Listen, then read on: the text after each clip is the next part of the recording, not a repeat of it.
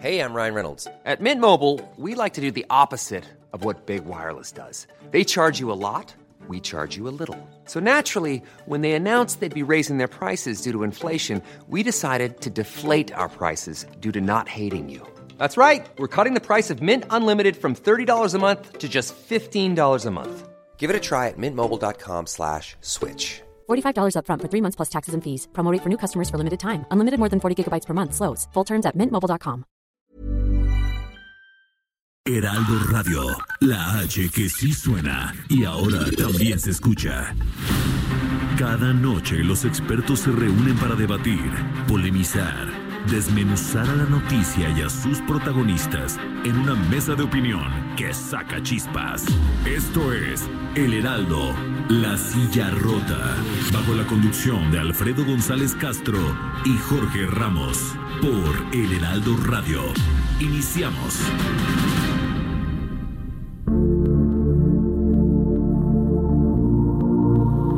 Muy buenas noches, bienvenidos, bienvenidas a esta mesa de opinión El Heraldo de México, La Silla Rota. Soy Alfredo González Castro y los saludo. Esta noche son las 10 en punto de la noche. Transmitimos desde nuestras instalaciones en la Ciudad de México a través del 98.5 de su frecuencia modulada. Y bueno, pues también saludamos a los amigos que nos siguen en la ciudad de Guadalajara, Jalisco por el 100.3 también de la frecuencia modulada, además del 92.5 en Tampico, Tamaulipas. En Villahermosa, Tabasco, nos sintonizan por el 106.3. En Acapulco, Guerrero, por el 92.1 de la FM. Y en el Estado de México, por el 540 de la amplitud modulada. Señal que nos permite llegar hasta los estados de Morelos y Tlaxcala. Y, cómo no, algunos municipios de Puebla, Hidalgo y Querétaro. Y bueno, pues como cada jueves a esta hora, saludo a mi colega y amigo Jorge. Jorge Ramos, bienvenido, buenas noches. Alfredo, buenas noches, auditorio, muy buenas noches, gracias por recibirnos pues en sus hogares, en sus vehículos, en donde estén en este momento escuchando las frecuencias de Heraldo de México y bueno, en esta eh, mesa de opinión de El Heraldo de México y la Silla Rota, en que hoy pues, vamos a tener un tema, Alfredo, que... Un eh, tema espinoso, interesante y que preocupa demasiado. Así es, y que ya lleva un rato de discusión desde, bueno, vaya, desde que llegó este gobierno, en el sentido de que pues ellos apostaron, ¿no? Por eh, cambiar... Eh, lo que era el, Seguro Popular. Famosísimo. famosísimo. Y bueno, pues el Instituto de Salud para el Bienestar, el INSABI, eh, nació con el año, con este año, con el 2020. Y bueno, pues tiene nueve días de nacido y muchos problemas. En medio de las críticas de ex secretarios de salud y de especialistas, el gobierno del presidente Andrés Manuel López Obrador se empeñó en sepultar, ¿no? Lo que comentábamos, el seguro popular, pero el nuevo modelo, en su arranque, pues ha enfrentado múltiples problemas que lo colocan pues en terapia intensiva en, terapia intensiva, un sistema que, que sirvió en su momento para atender múltiples grandes necesidades, sobre todo de la gente que no tiene, que no está afiliado a ningún instituto, no, no tiene un servicio de seguridad social. Jorge, bueno, para revisar este tema tenemos varios, varios invitados y bueno, pues eh, en primer lugar damos la bienvenida a nuestro estudio a Israel Rivas. Él es padre de, de Dana, una niña que padece cáncer. Israel, gracias por estar con nosotros esta noche. Alfredo, eh, Jorge, buenas noches, gracias por invitarme a sus órdenes. Aquí estamos platicando sobre este tema que, pues bueno, nos trae de cabeza a los papás, ¿verdad? Que tenemos hijos con esta terrible enfermedad. Gracias Israel por estar, aceptar hasta con nosotros y gracias por estar aquí en esta mesa. También está con nosotros vía telefónica la señora Blanca Rubí Gómez González que bueno que ella nos va, nos va a acompañar con un testimonio que, que están dando a conocer la silla rota que en algún momento tuvo este, a lo largo de esta, de este día tuvo mucha difusión. Blanca Rubí, gracias por acompañarnos esta noche y estar con nosotros vía telefónica. No, gracias a ustedes por escucharme. Eh, eh, bueno, En este momento tenemos a estas, estos dos invitados, Jorge. Pues vamos, vamos a entrarle ya de lleno al tema y vamos a ver si más adelante podemos contactar a algunos legisladores que, que tienen que ver con este, con este asunto que es de suma importancia para todos los radioescuchas, Jorge. Así es, bueno, pues eh, Blanca, pues eh, bienvenida, eh, gracias por eh, aceptarnos eh, la llamada para que para que nos platique qué fue lo que pasó en su caso, qué pasó con su bebé. Es cierto que, que no les entregaban su cuerpo por un adeudo de 13 mil pesos. Ya hablaron con las autoridades del Hospital General, ya hubo algún acuerdo. Blanca Rubí, adelante. Sí, no, este, sí nos cobraron 13 mil pesos por, para entregarnos el cuerpo de mi bebé. Y este, ya en la tarde nos, nos pasaron con una trabajadora social que nos dijo que iba a ver en qué, en qué quedaba, que ella nos terminaba de avisar. Pero mientras lo de los 13 mil pesos iba a estar en, en pendiente para ver si se pagaba algo o se cubría todo. Y a final de cuentas, ¿qué lo que fue lo que pasó, Blanca? Porque entendemos que, la cuenta, cuando ustedes ya se percataron, ya había crecido, salió de, los cálculos que ustedes tenían. Incluso escuchaba por ahí el testimonio de que pues tuvieron que vender, deshacerse de muchas propiedades, de muchas cosas que tenían. Sí, así fue. Eh, pues con mi esposo nos tuvimos que vender muchas cosas que teníamos para todo lo que teníamos vendimos hasta la cama que teníamos para poder solventar el gasto de lo de mi estancia ahí en el hospital y de la estancia de mi bebé. Usted, eh, ¿cómo, ¿cómo, se llama, cómo se llama su esposo? Perdóname, eh, ¿cómo se llama su esposo? Y si nos puede eh, contar desde, digamos un poco desde el inicio, cuál fue o cómo fue que llegaron hasta el hospital. Sí, mi esposo se llama José Alfredo, incluso está aquí conmigo. Ok. Ajá. ¿Y, y, y qué pasó con, con, su, con su bebé? ¿Por qué llegaron ustedes al hospital? Pues nosotros llegamos el día 9 de noviembre. Sí. Porque mi esposa se sentía mal. Y le hicieron un cerclaje. Sí. Ya haciendo el cerclaje, pues nos cobraron casi 9 mil pesos. Que nosotros pagamos sin ningún este contratiempo todo lo que nos pidieron pues lo entregamos. Después del tiempo ya este mi esposa entró a quirófano de, de, emergencia porque el niño se venía. Al igual el medicamento que nos pidieron pues este, se entregó como tal pero nos pidieron mucho medicamento excesivo 15 pares de guantes 15 este suturas. Al igual buscamos hasta la manera de pagar todo eso, pero ya al final cuando pagamos los gastos médicos hospitalarios fue donde nos sacaron una cuenta de 7 mil pesos. Bueno, eh, José Alfredo Blanca, ¿ustedes eh, tuvieron el, el, tratamiento de prácticamente todo el embarazo en este hospital o, o, lo pagaron por su cuenta en, un, en una institución privada? ¿Cómo, ¿Cuál fue el proceso? No, ¿Cómo fue, llegaron? Este, todo fue en el hospital general. Ok, y entonces en ese momento fue cuando nadie les anticipó esta cantidad de dinero que tenían que pagar previamente a la hospitalización. No, no anticipó nada. Primero este lo operaron, nos pidieron el medicamento y al final nos sacaron que eran tantos 700 mil pesos así. ¿Tanto dinero? Sí, 7 mil pesos. Uh -huh. Eh, el y la pura cesárea y dése cuenta que nosotros este, dijimos ya no tenemos más dinero o sea ya vendimos lo que suficiente para sacar a mi esposa de la del bueno del hospital y la señorita de trabajo social se puso un poco agresiva dijo no joven si ustedes este, es un servicio tienen que pagarlo y le digo qué hago yo o sea dígame yo nomás tengo dos mil trescientos pesos. No me niego a pagar ni a que me regalen la consulta porque es un servicio tengo que pagar por tal pero no tengo dinero, solo tengo eso para ofrecerles, ¿qué hago? Y, me decía, no, joven, dice, párese, ven a sus cosas, ahí no va a resolver nada, joven. ¿Esto en qué momento ocurrió? ¿En qué, en qué momento ocurrió cuando les dijeron que, que, ustedes tenían que pagar a fuerza? Y a lo mejor, si pudieran regresarnos un poquito al momento en, en el que ella empieza a, a presentar eh, problemas y, y, requiere más atención médica. Pues ya no fue tanto mi esposa, sino fue el bebé. Y eso fue ese, ese domingo pasado cuando no me dejaban sacarla. Hasta me la corrieron en la sala y no, no señor, no, aquí no puede estar vaya a su cama. El problema es su esposo. Tiene que ser muy muchito para afrontar las cosas. El fallecimiento de su bebé obedeció una causa, en realidad, por un tema de salud de, del, del, propio bebé y su esposa, o ustedes creen que hubo alguna, eh, alguna, algún problema con la atención médica en ese lugar? No, no, fue por causas naturales. Ok, Jorge. Sí. Bueno, ¿Puedo, ¿Puedo decir algo más? Sí, claro, por favor. Alfredo, adelante. Mire, pasamos a hablar con el director general de los fines de semana y casi, casi yo me, me dio a entender que me sentenciaba a mi hijo que se iba a morir. Porque me dijo, no, si aquí tiene que pagar una cuota. Y si no paga, pues ya lo que pasa es culpa de usted. ¿Ustedes como familia afectada estarían dispuestos a comparecer en caso de que alguna autoridad tomara cartas en el asunto? ¿Tienen ustedes los nombres de las personas que estuvieron involucradas con este con este tema, con el asunto de ustedes, José Alfredo?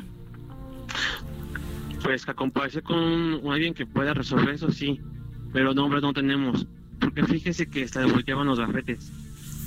¿Volteaban los gafetes a la hora que los atendían? Sí voltean sus gafetes para que no veamos sus nombres. Si, si, si nos permiten, vamos a escuchar lo que, lo que dijo el presidente López Obrador, particularmente sobre este caso, y también tenemos el testimonio del, del director, del titular del, INS, del INSABI, que es Juan Antonio Ferrer. Escuchamos lo que dijeron y regresamos con, con, este, con esta familia afectada. Imagínense que se muera una persona y que no se permita que salga el cuerpo ¿sí? si no paga. O sea, el que hizo eso actuó de manera ilegal, no solo en forma inhumana, de manera inmoral, sino también ilegal. Pero van a seguir dándose estos casos y van a seguir señalándose en los medios porque van a mantenerse las resistencias a que estas cosas cambien.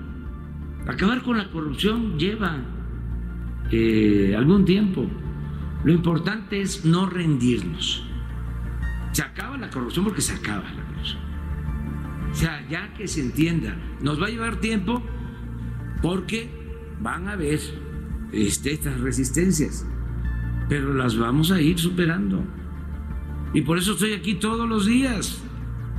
Y si ustedes me traen, además les pido a ustedes y a la gente, todos los ciudadanos, que me traigan los nombres y en dónde es que subieron la cuota de 70 a 500 pesos.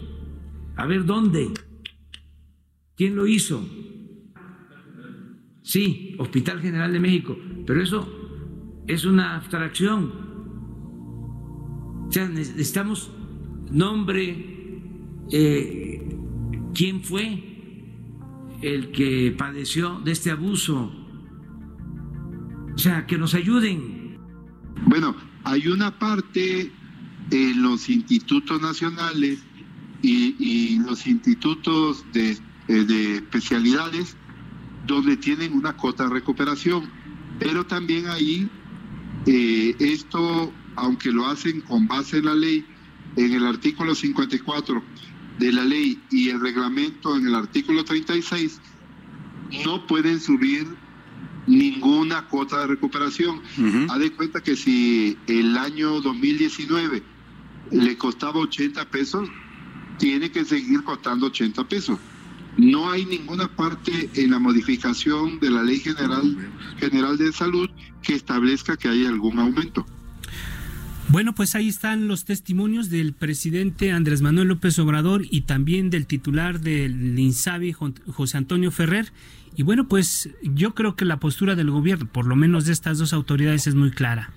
Necesitan tener nombres de la gente que actuó de esta manera y por el otro lado solamente se cobran cuotas de recuperación, Jorge. Así es, eh, pero a ver, ¿ustedes cómo, cómo ven, eh, eh, José Alfredo y, Blanca, y, Blanca esta postura del, presidente de la República que, que, reclama nombres y al mismo tiempo pide que se den a conocer nombres de afectados? Y ustedes son un caso. Se actuó de una manera ilegal, dijo el presidente. ¿Qué van a hacer? Ustedes, bueno, eh, Blanca, José Alfredo, está la denuncia ya públicamente. ¿Ustedes qué están pensando? ¿Qué, qué acciones van a tomar a partir de esto que ocurrió? José Alfredo. Pues nosotros vamos a seguir hasta las últimas consecuencias, porque la verdad lo que hicieron fue que a mi esposa la retuvieron como un secuestro. Mi esposa ya estaba dada de alta porque hablamos con dos, dos doctores y las jefas de área. Nos dijeron, señor, su esposa ya está dada de alta desde ayer y si la tienen aquí, pues este no sé por qué motivo lo hacen, dice. Y el médico dijo, no, pues ya, eh, su esposa ya la dio alta desde ayer y no, no la quieren saber, no sé por qué motivo. Si es causa por económicas, pues hable con ellos, lleguen a un acuerdo. Y nada de eso nos dijeron. José Alfredo, en este momento, ¿cuál es eh, la circunstancia eh, actual? ¿Ya les entregaron el cuerpo? ¿Qué les han dicho las autoridades del hospital? Pues en primera nos, trataron mal. Nos pasaron con una jefa de la de trabajo social. Y luego este entre ellos estaban comunicando para que nosotros fuéramos a cada área para que se entregaran el cuerpo. ¿No se los han entregado? nos... ¿En estos momentos no se los han entregado? Ya no lo entregaron, ya este, hicimos lo correspondiente para que nuestro nuestro cadáver, nuestro, nuestro Estuvo que estuviera descansando en paz. ¿A qué hora se los entregaron? Como a las 8 o 9 de la noche. Eh, otra, otra pregunta que es importante, José Alfredo, es, ¿terminaron ustedes pagando lo, la cantidad de dinero que les estaban solicitando para entregarles el cuerpo? ¿O ya no, no, pagamos ya nada. Ya no pagamos nada, pero según ellos quedaron que íbamos a ver si podíamos quedar un acuerdo para aunque sea pagarles una cuota de acuerdo a nuestras necesidades y que se comuniquen con nosotros. Eh, tengo entendido porque nosotros también hablamos con las autoridades del, hospital. Eh, primero, en la mañana, eh, la reportera Marilu Roldán, que había platicado con ustedes, justamente habían contado la, la, situación que ustedes estaban viviendo y padeciendo. Y después buscamos al hospital y justamente ellos nos dijeron que les iban a condonar el, el cobro y no tenían todavía eh, previsto el momento de entregarles el cuerpo. Afortunadamente, como ustedes nos cuentan, eh, ya se los entregaron. Eh, ¿Qué es lo que sigue, José Alfredo Blanca, si, si nos pudieran comentar? Pues ahorita no sabremos, pero ya pusimos una denuncia de derechos humanos, porque según el trato que nos subimos, este, fue inhumano. A mí me discriminaban por ser pobre, o sea, yo no tengo trabajo y por qué motivo me trataban de esa manera me insultaban como si no tuviera, o sea, como si fuera un perro. Y es a mí lo que me molestaba a mí de eso. Eh, ¿Alguna autoridad en particular, además de la gente del hospital, ya tuvo algún acercamiento con ustedes? Porque entiendo que ya, ya su testimonio se ha, se ha difundido y la denuncia que de la que estamos haciendo eco también ya se hizo, se difundió y se hizo pública desde hace varias horas. ¿Alguna autoridad se ha acercado con ustedes? No, ninguna. En ningún momento nos dijeron nada, solo nos entregaron el cuerpo y adiós. ¿Dónde se encuentran en este momento físicamente? ¿Ya están velando el cuerpo de su bebé ustedes o, todavía están haciendo algún trámite, José Alfredo? Este, bueno, pues por circunstancias económicas tuvimos que cremarlo, fue algo económico que tuvimos, que la gente nos ayudó para hacer eso. Ahorita ya nos entregaron las cenizas y estamos en nuestro domicilio. Sí, eh, Blanca, eh, preguntarles eh, si, bueno, además de que ya, ya tienen el, el cuerpo, si van a volver ustedes habían platicado un, asunto, perdón, que, que, no, que no nos han platicado y que tiene que ver con el asunto de ustedes eh, tenían o, están desempleados. Si nos pueden platicar un poco esta circunstancia. Su condición económica incluso. Sí, nosotros quedamos desempleados en, en junio porque donde trabajamos este tuvo que cerrar por inconvenientes de que no no, no se no se vendía se cerraron donde trabajábamos hemos buscado la manera de trabajar de trabajo aunque sea de limpiar casas de lo que sea aún así teníamos un con ese dinero que íbamos juntando teníamos un presupuesto muy bajo lo que teníamos contemplado para lo de lo del parto y todo, eh, todo ese dinero que los medicamentos, en todo nos lo gastamos en lo de mi cirugía antes, lo del parto, todo lo del bebé, lo gastamos todo lo que teníamos, vendimos todo lo que teníamos. Este, déjame te contato que nosotros nos, nos pidieron un, un medicamento que nos costó 12.500 el cual este tuvimos que pedir a una persona que presta créditos, que fue un familiar de mi esposa, Sí. Y tuvimos que conseguir la mayor parte para que no tuviéramos ningún problema. 12.500 pesos más aparte todo lo que nos pidieron para este que nuestro bebé se salvara y que al fin de cuentas todo lo que hicimos fue en vano y aparte que nos trataran como nos trataron, o sea, eso no me parece justo. José Alfredo, ¿ustedes eran parte de los beneficiarios del Seguro Popular? ¿Estaban inscritos ustedes? No, también déjame decirte que fuimos a preguntar si podemos hasta afiliarnos para que cubrieran los gastos y de verdad nos dijeron, no, aquí no puede hacer eso, voy a pagar lo que debe mejor. Un poco para que la gente conozca más de su historia, ¿a qué se dedicaban ustedes antes de, vivir este, este capítulo tan triste, tan lamentable? ¿Qué hacían? ¿En qué, ¿A qué se dedicaban? Trabajábamos en una pizzería no tenían ninguna prestación, tipo de seguro, nada, ninguna prestación. No, trabajamos en esa pizzería, no teníamos nada, ni seguro ni nada. Ustedes evidentemente, supongo, son de aquí de la capital del país. Sí. ¿En qué zona viven? O, solamente para ubicar un poco de dónde surgen estas, estas tragedias, de dónde, dónde se están originando estos problemas, un poco para que la gente sepa o tenga un poco la información, el contexto de, de dónde, es, dónde se originan estas, estos casos tan tristes. Nosotros somos de Nezahualcóyotl. Ok. Bien. Vivo, en casa de mi abuela, nos renta un cuartito. Es lo que le podemos dar, es lo con cobra cinco mil pesos de cobra nos cobra 500 de renta mi mamá este, le, paga la mitad, nosotros le pagamos la mitad. Por último, quisiera preguntarles eh, eh, cuál es, digamos, un, pues, un último pensamiento que nos pudieran eh, expresar, compartir, compartir sobre esta circunstancia que, que vivieron y, y con eso cerramos la entrevista. Sí, pues que ve el presidente que que el mandato que él puso el día primero no, no, no lo acatan, están violando a los derechos de la gente. Casi y todo, la mayoría de la gente que está como nosotros está durmiendo en la calle, dejando de comer, de todo, solo para poder salvar a su familia con lo poco que tiene. Pues muchas gracias Blanca, Blanca Ruiz Gómez y, José Alfredo, gracias por el testimonio.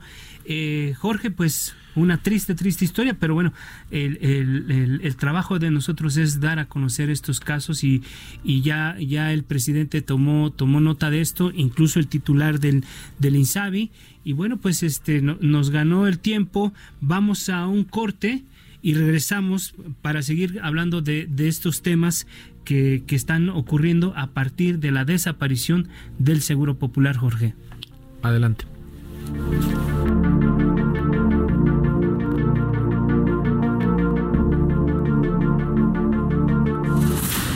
Esto es Mesa de Opinión, La Silla Rota. La polémica y el debate continúan después del corte. No te vayas. El Heraldo, La Silla Rota. Mesa de análisis e investigación con Alfredo González Castro y Jorge Ramos. Regresamos.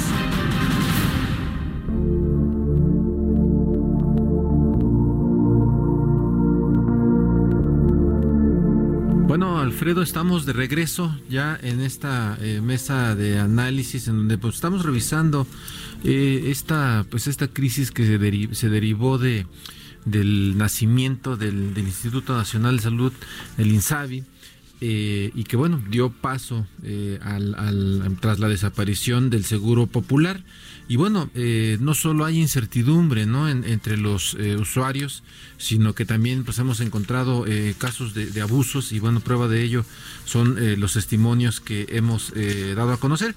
Y justamente vamos a, a presentarles más casos de usuarios y derechohabientes recogidos por el reportero del Heraldo TV, Amado Azueta, Casos que, eh, por desgracia, Alfredo Auditorio, se repiten por cientos.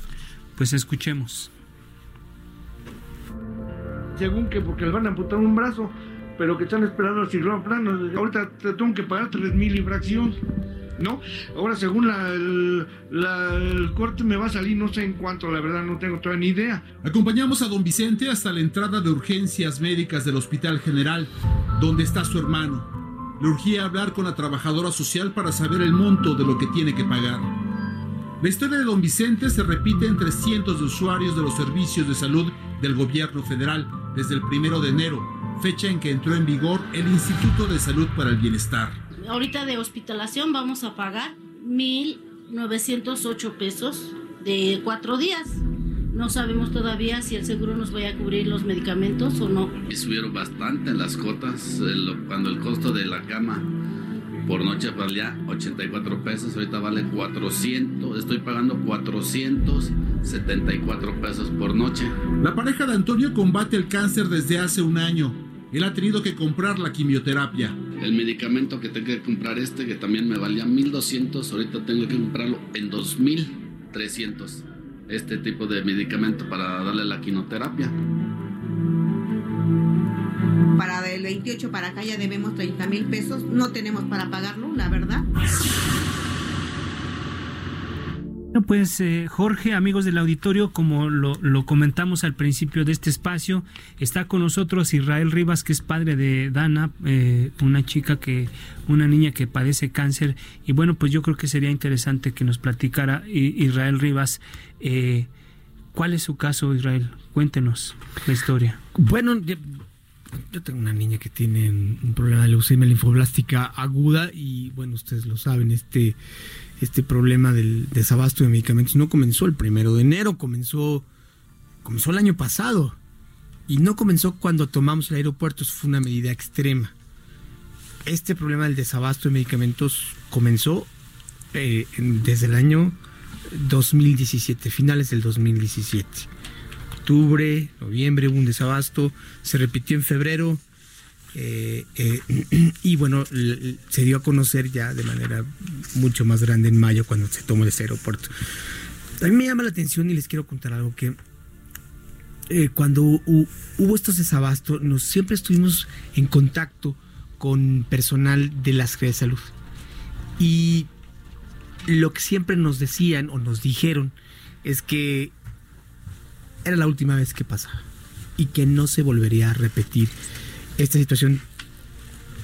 Y tristemente se ha repetido y repetido y repetido. La verdad que, pues los papás con, con cáncer ya estamos muy, muy, muy eh, eh, sorprendidos, muy nerviosos, porque parece que, que esto no tuviera fin que estos desabastos, que estos problemas que escucho que también están pasando en nuestros hospitales, que ya papás de otros estados se han contactado Oaxaca, con nosotros. no, hace rato, sí, Oaxaca. Ahí están los videos que me acaban de mandar hoy de la protesta que hicieron en el hospital de niño. Pues están ahí los testimonios y están ahí eh, este asunto tan grave, justamente una mamá da su testimonio que ya desahuciaron a su hijo porque se la pasaron dos meses sin, sin quimioterapias. Para hacer un poco de conciencia, no, falta una aspirina, no está faltando un paracetamol. Me parece que aquí las políticas están fallando. Me parece que hay mucho discurso todos los días acerca de cómo funcionan las instituciones de salud. Pero me parece que las realidades son totalmente distintas. Una cosa se dice y otra cosa es lo que está pasando. Hoy fuimos justamente y les comento a ustedes, Alfredo y, Jorge, que están aquí en la mesa, y a nuestro auditorio que nos escucha. Hoy estuvimos en el hospital infantil, en el área del Seguro Popular. Cada vez que Dana va a entrar a una quimioterapia, eh, pues nos autorizan y nos dicen los médicos, esta es la quimioterapia la que va. Fuimos al Seguro Popular y un proceso que duraba tres minutos, cuatro minutos en la autorización, se tardó más de 20 minutos. ¿Por qué? Porque no saben los empleados del Seguro Popular o los ex empleados del perdón, o los empleados del ex Seguro Popular. Ya no existe. Pero al final de cuentas no, saben qué va, cómo, va a pasar. Lo único que, aparentemente cambió fue el nombre y algunas cosas, pero en realidad sigue operando como como siempre. Incluso el tema del desabasto del medicamento fue más bien por un asunto de compras consolidadas claro. y estas cosas, pero bueno, pues una cosa efectivamente es lo que se conoce en los medios públicamente a través del discurso de las autoridades y otra cosa es lo que viven ustedes todos los días en los hospitales. Y justamente ese es el punto. Nosotros le dijimos a los senadores cuando entró esta ley que lo que queríamos es ayudarle al presidente de la República a conformar un sistema de salud. ¿Y qué mejor manera de ayudarle al presidente de la República que consultando a los mismos usuarios de los sistemas de salud? Que consultando a los médicos, que consultando a las enfermeras que están a cargo todos los días justamente de nuestros hijos. Pero creo que no se nos hizo caso. Les dijimos que esto que está pasando hoy podía suceder. Se los dijimos. Y eso que no somos expertos en materia de salud, ¿eh? Pero son padres y, lo viven, digamos, al día a día, ¿no? Por eso lo lograron detectar a tiempo, ¿no? Y creo que se hizo al revés todo, este Jorge. Creo que deben haber planeado estas reglas de operación bien. Escuchaba yo en la mañana al titular del INSABI hablar de que y decir que estaban en proceso los convenios de colaboración con muchos estados. ¿Por qué no se hicieron antes? Decían, es que me van a acusar de usurpación de funciones. Bueno, se le pone fecha primero de enero. O sea, se pudo haber negociado o, anticipado si claro, que iba a haber una reforma en este sentido. O sea, no hay pretexto para hacer las cosas de este tipo y sobre todo cuando están en juego la vida de personas. Eh, el desabasto creo que sigue por por ahí me dicen que en Zumpango también va a haber una protesta el día lunes. Me informaron padres de familia que están listos para la protesta porque en Zumpango. en Zumpango el lunes porque tienen desabasto desde hace también mucho tiempo de medicamentos. Tuxa Gutiérrez también ya va a comenzar a alzar la voz y creo les puedo decir que se viene una cascada de protestas a nivel nacional porque estos desabastos tienen meses en algunos casos. ¿eh? Bueno, pues eh, vamos, eh, gracias Israel, y vamos a darles la bienvenida. Están eh, ya en la línea Juan Carlos Romero Hicks, coordinador del PAN en la Cámara de Diputados. gracias, diputado. Y también está con nosotros Miguel Ángel Navarro Quintero, quien es presidente de la Comisión de Salud en el Senado de la República. Vamos a platicar con ellos. A ver, legisladores, senador, usted pues tiene trayectorias, usted es usted médico, eh, tiene trayectoria en el servicio público. Eh, ¿Qué es lo que está sucediendo? ¿Cuál es eh, su valoración sobre esta, esta situación que está viviendo el, el, recién nacido Insabi, senador? Creo que es un problema que tenemos que analizar a profundidad. Me tocó vivir a profundidad la descentralización con el presidente Cedillo, yo, fui, yo era secretario de salud. Me tocó hacer, hacer desde la fracción parlamentaria del PRI, en aquel entonces yo ahí participaba, era miembro del PRI, el Seguro Popular, junto con Julio Frenk, con la resistencia de muchos gobernadores, por no decirlos prácticamente todos, y gran parte de la sociedad. Y hoy me toca ver la situación del nacimiento del INSABI, pero además de haber sido secretario de salud, fue delegado del ISTE y fui delegado del Seguro Social. Creo conocer aspectos de las entrañas del Sistema Nacional de Salud, un sistema que, como se ha dicho muchas veces, está fragmentado en un momento, en un momento en que más allá de ser una política de Estado la salud, es una política universal de derechos humanos porque ya no está vinculada a un derecho laboral, sino debe de encontrarse ligado a un derecho social. Son aspectos que debemos de entender que se nos vino en materia de salud el mundo encima en México al no haber utilizado desde el pasado aspectos de prevención en un país que tiene 128 millones de habitantes en México, otros 38 millones en Estados Unidos, y que se nos vino la transición epidemiológica impactando en gente adulta y ahora impactando en niños. El cáncer, como lo dicen ahorita muy claramente, no solamente impacta a adultos, sino impacta a niños. La diabetes no impacta solamente a adultos, impacta a niños. ¿Cuánto, cuánto invierte en México y con cuánto se entregó al presidente López Obrador el país en inversión económica? En un 6% del Producto Interno Bruto, del cual 3.6 es inversión privada, privada, y tan solo 2.4 es una inversión pública. En un momento en que el Seguro Popular tuvo muchas bondades, pero está reflejando muchos riesgos. ¿Por qué? Porque hoy en día hay alrededor de 100 mil millones de pesos de deuda de los gobiernos estatales, 100 mil millones de pesos, y cerca de 100 mil plazas sin fuente de financiamiento. La Cámara de Diputados está muy enterada de las grandes deudas económicas que se tienen en el caso del sector salud. Nosotros hicimos el marco legislativo ante una propuesta muy congruente y muy precisa del presidente, cómo universalizar los servicios para todos los mexicanos y brindar todo tipo de atención. Ahorita está el seguro, el INSABI sustituyendo al seguro popular. Seguramente, y es parte de la discusión que debemos de tener, hay mecanismos que de manera inmediata se tienen que ajustar, se tienen que echar a andar, situaciones que no pueden quedar ni siquiera eh, en un mes, ni siquiera en 15 días en, en salud. A mí me queda muy claro, no puede haber vacíos porque los vacíos significan eh, mortalidad. Lo vivimos en, eh, en, épocas pasadas. Ustedes escucharon cuando el director general del ISTE de la administración pasada llegó al hospital López Mateos con un infarto y, no había ni camilla, ni había de medicamentos, ni hubo atención y desafortunadamente el director general del ISTE murió, murió. Entonces tenemos nosotros ahorita que llevar a la salud como un punto que nos une, no como un punto que nos confronta. Senador Miguel Ángel Navarro, eh, presidente de la Comisión de Salud, lo saluda Alfredo González, senador. Eh, Mucho gusto, Alfredo. En este momento, una recomendación inmediata para el gobierno federal, para el titular del, del INSABI. ¿Qué se tiene que hacer? Porque lo que dicen las víctimas es que sí, qué bueno que haya estos proyectos, qué bueno que se estén haciendo cosas, pero como usted dice, el tiempo es oro en el sector salud y cuando no se atiende lo que sigue son muertes. ¿Qué es lo que tendría que hacer el, gobierno federal en este momento? Yo en primer lugar exijo, exijo en mi calidad de legislador federal que la información que se le lleve al señor presidente sea veraz, sea verdaderamente transparente y confiable en la toma de decisiones que él debe de tomar. Que de ninguna manera podemos dejar a una población que esté sufriendo ante la falta de medicamentos y tratamientos que deben de tener dos exigencias fundamentales, ser oportunos y ser suficientes. Y ahorita el clamor social es que en múltiples ocasiones ni se está haciendo oportuno ni se está haciendo suficiente.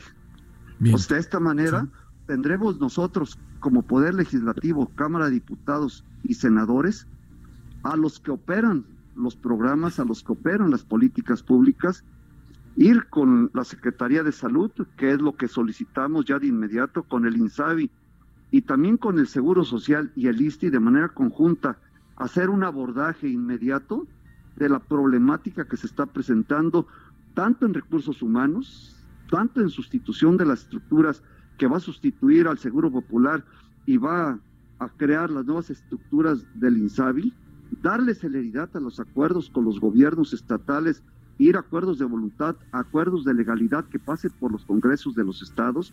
Y en fin, tenemos que hacer de manera apremiante, apremiante, un trabajo intenso en estos momentos. Muy bien. Ahora, eh, gracias, senador. Juan Carlos Romero Hicks, coordinador de los diputados del PAN en la Cámara de Diputados, su valoración y eh, usted hizo un planteamiento eh, claro y directo al presidente López Obrador. Buenas noches. Buenas noches mucha admiración y afecto a Alfredo y a, a Jorge, y también al, al doctor Miguel Navarro, que tiene una, una trayectoria en salud, senador. Bienvenido. Buenas noches. Buenas noches, diputado. Diputado, su valoración y, y reitero el planteamiento que usted hizo directo al presidente del observador. Esta decisión de desaparecer el Seguro Popular y crear el INSABI es uno de los errores más catastróficos que van a tener un gran costo. En salud, y eso lo entiende muy bien el doctor Navarro, cuando se examinan modelos de salud se hace diagnóstico, pronóstico y tratamiento.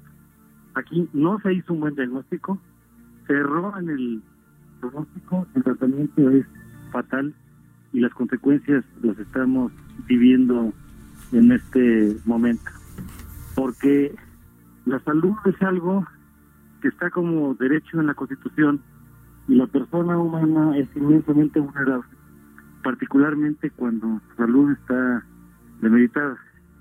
Nuestro presidente tiene una buena intención, pero no fue acompañado de información suficiente. Y él, para casi todos los temas, nos dice, es que hay corrupción, es que tenemos que poner honestidad y austeridad por delante. No estamos de acuerdo completamente en eso.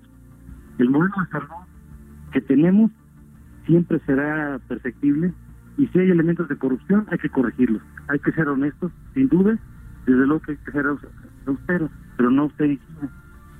Fui gobernador de Guanajuato de 2000 a 2006 y soy diputado federal por Guanajuato y coordino una fracción parlamentaria de Acción Nacional. Invitaría al doctor Navarro y a cualquier persona que vayan a Guanajuato para que vean lo que hemos venido haciendo en materia de salud, entendiendo que hay muchos contrastes y asimetrías en nuestro querido México. Lo que estamos viviendo en este momento es lamentable porque los errores cuestan y nuestro presidente no está bien informado. La enfermedad no espera, los infartos no esperan, la diabetes, el cáncer, la epilepsia, la hepatitis, el VIH, todas las enfermedades que están ahí a la vista no van a poder esperar.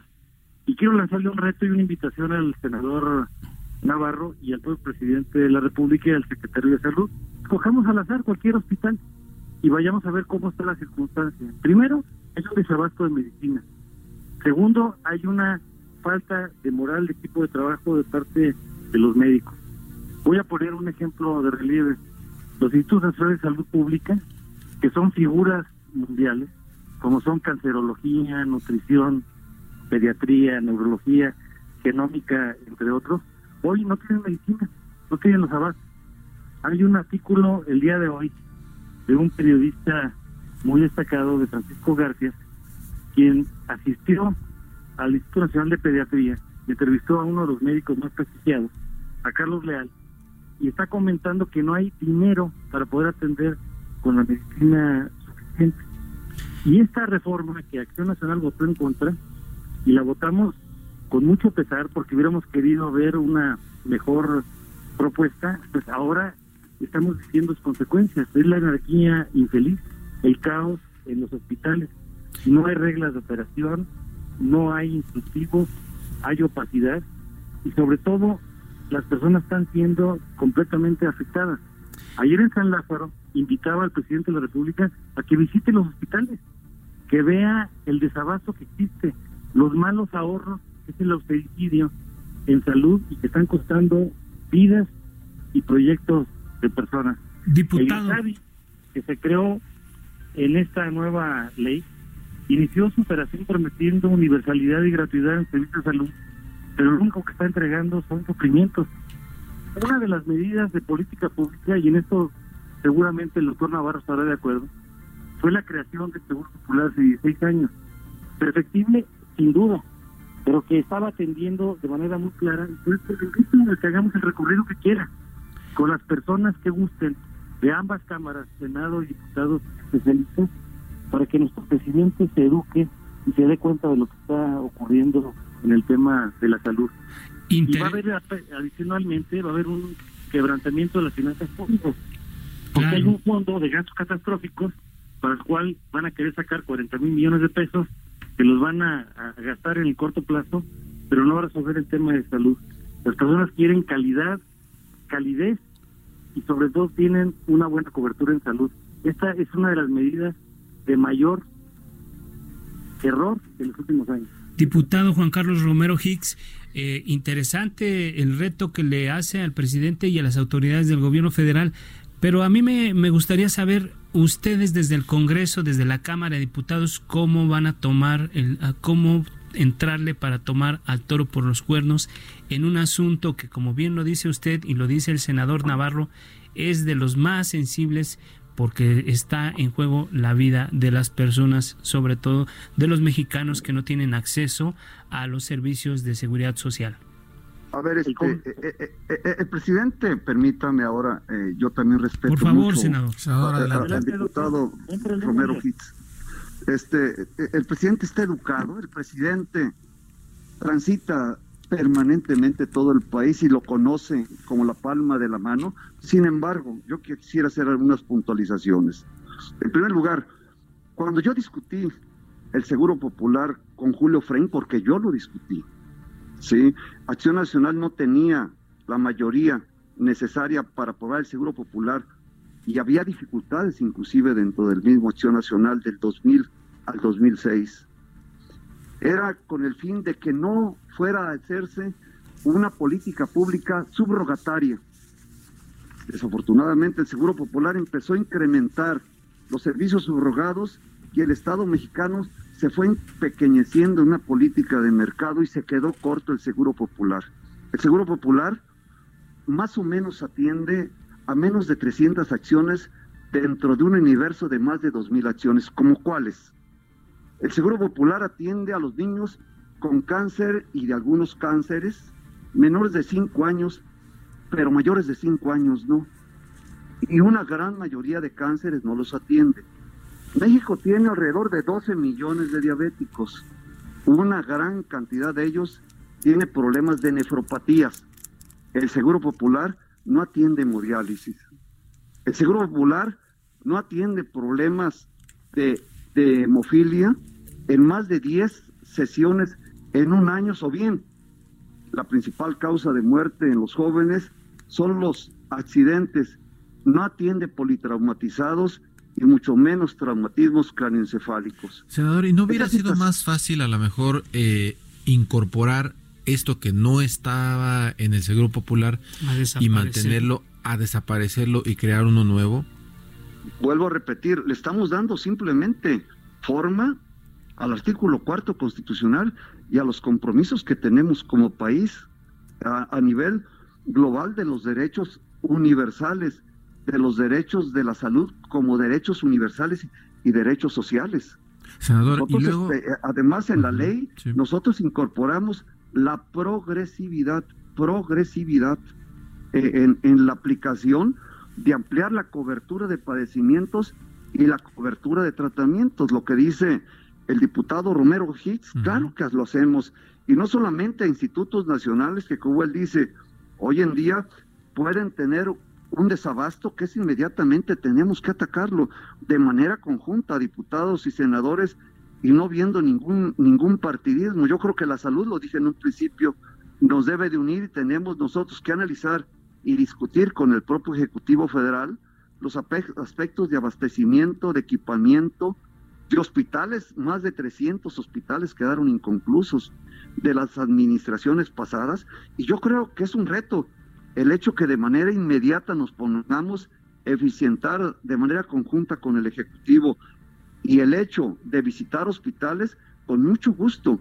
Y no le estoy diciendo yo que vamos a encontrar hospitales al 100%, no, de ninguna manera. ¿Acepta usted el planteamiento que hace el diputado Romero Hicks de que senadores y diputados, incluso con eh, el secretario de Salud, y si fuera posible con el presidente, que fueran a algunos hospitales a ver eh, cómo está la, la, situación? ¿Aceptaría eso, senador? Lo del Ejecutivo Federal lo respeto del presidente y del secretario. Como senador, yo asumo la responsabilidad y asumo la invitación que me hace. Lo hemos estado haciendo Estuvimos en el Hospital Infantil Federico Gómez de la Ciudad de México y hemos ido a diferentes hospitales del país y lo haremos con mucho gusto. Seguramente que habremos de encontrar enormes eh, deficiencias que yo estoy en el propósito de que las tenemos que subsanar lo antes posible. Y yo les pediría lo que en la mañana les planteaba, pudiéramos tener una mesa de discusión donde veamos la integralidad de la salud insertada dentro de las políticas públicas del país, que yo que es muy necesario hoy en día que el presidente se ha echado el compromiso de no generar un 5 más de deuda al país cuando cada año se estaba pidiendo alrededor de dos puntos del PIB, de 600 mil billones de pesos prestados.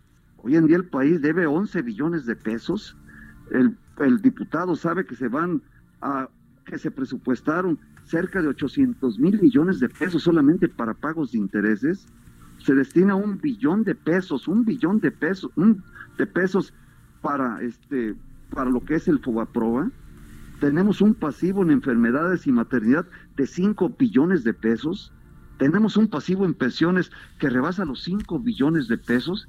El problema financiero ha impactado en salud y yo creo que el presidente busca de la mejor manera cómo salvar el sector salud, cómo salvar el sistema de salud y yo estoy dispuesto a discutir con transparencia en base a la verdad. Yo no me niego a las deficiencias que hay, pero yo les pido también que demos un voto de confianza al actual gobierno y que sumando esfuerzos, no midiendo fuerzas, eh, saquemos adelante el gran problema de la salud como una política prioritaria, como una política que significa, estoy de acuerdo con el diputado Romero Hitz, estabilidad política, estabilidad social, circunstancias económicas que debemos abordar entre todos con urgencia. Gracias, senador Miguel Ángel Navarro. Pues ahí está su testimonio y yo creo que es un planteamiento muy interesante el que hace usted. Desde mi punto de vista creo que sí es interesante recorrer los hospitales, pero pues ya sabemos todos en qué condiciones están y sobre todo los que atienden en este sector o en este nuevo sistema de seguridad. Eh, Jorge, pues ya estamos perfilando la salida. Sí, eh, me gustaría que eh, tanto Israel Rivas como el diputado Juan Carlos Romero y el senador Navarro eh, nos dieran un, último planteamiento. Tenemos cuánto, un minutito. Un minuto cada uno. Un minuto cada uno para que hagan una, conclusión. Empezamos con Israel Rivas. gusto saludarlo, senador. Buenas noches a los dos. Buenas noches, Israel. Un abrazo. un abrazo. Pues bueno, yo quisiera plantearle aquí al senador que me escucha que se nos tomara en cuenta en estas reglas de operación, ¿se acuerda, senador, que quedó plasmado en la exposición de motivos? No las hace el Congreso, este, las reglas de operación. Claro. Las hace el Ejecutivo Federal. Yo lo sé muy bien. Y, y, y, nos gustaría que ustedes fueran un puente, como se propuso, como usted bien lo propuso por sus buenos oficios, senador. Gracias, Israel. Y bueno, quisiera pedirle algo de manera muy particular. Hay una crisis de verdad, senador, en Oaxaca los niños con cáncer en Oaxaca la están pasando mal. Hoy me contactaron y, y de verdad, más allá de las discusiones administrativas y políticas, hoy, hoy urge llevar medicamentos al Hospital del Niño en Oaxaca. Ojalá que a través de sus buenos oficios, tanto el diputado el senador, pudieran ayudar a estas madres en desesperación que se han contactado el día de ayer y hoy. Gracias Israel Rivas, que es padre de Dana, una menor que padece cáncer, Jorge. Así es, eh, diputado Juan Carlos Romero, coordinador del PAN en la Cámara de Diputados, un minuto para cerrar. Todos queremos que le vaya bien a México y que le vaya bien a nuestro presidente. Solo que lamentablemente tenemos un presidente desconectado de la realidad. Ojalá que el doctor Navarro eduque a nuestro presidente en estos temas y que podemos lograr hacer esas visitas y que pueden ser aleatorias para que no nos hagan el ajuste cosmético por adelantado. Por ejemplo, se puede hacer por segmento. Vayamos a de salud pública que son de rango internacional y que tienen tres funciones. La asistencia directa, primero. Segundo, la enseñanza y tercero, la investigación. Están desmantelando la enseñanza y la investigación también. Y vayamos a cualquiera de esos. Los hospitales de primer nivel, de segundo nivel, de tercer nivel, y coincido en que el criterio de salud no puede tener sesgo de partido ni ideología. La vida es una unidad biopsicosocial y tiene que atenderse de manera integral. Respeto la calidad ética, profesional y política del doctor Navarro. Hagamos equipos para que podamos apoyar todo esto y que nos demos cuenta que lamentablemente lo que está haciendo en estos días es una catástrofe que no puede esperar. Yo estoy para sumar con mucho gusto porque México nos necesita, no tenemos derecho a fallar. Muchas gracias, diputado Juan Carlos Romero Hicks, coordinador de los diputados en la, del PAN. Y bueno, senador Miguel Ángel Navarro Quintero, presidente de la Comisión de Salud en el Senado. Gracias. Insistir, el señor presidente tiene una gran educación en salud y su educación empieza por la gran sensibilidad ante este grave problema social. Pues Yo estoy de acuerdo y tomo la palabra de Israel, el compromiso con Israel de ver de manera inmediata el abastecimiento de los niños con cáncer del estado de Oaxaca y tomo también la invitación del diputado Romero Hitz para que de manera conjunta abordemos diferentes hospitales del país al azar con el fin de tener un muestreo y hacer un pronunciamiento de, mater- de manera conjunta de cuál es el estatus que guarda el sistema de salud en el país en lo posible. Con mucho gusto y como siempre Israel y los demás padres de familia tienen nuestra disposición y nuestra responsabilidad por ser el vínculo con el Poder Ejecutivo de manera inmediata, diría yo. Muchas gracias. Gracias, senador Miguel Ángel Navarro. Pues hemos llegado al, al- al final de esta emisión. Pues como siempre, Jorge, agradecemos mucho que nos haya acompañado a todos los amigos del, del auditorio en esta mesa de opinión, El Heraldo de México, La Silla Rota, y bueno, también a quienes hacen posible este esfuerzo. Isaías Ro- Isaías Robles en la información, Orlando Oliveros en la producción y Gerardo Juárez en los controles técnicos. Los esperamos el próximo jueves a las 10 de la noche y el martes en la mesa de opinión a fuego lento, Jorge. Nos Alfredo, vamos. nos vamos, eh, auditorio, muy buenas noches y como siempre, a pesar de todo, no se les olvide ser felices. Gracias, buenas noches.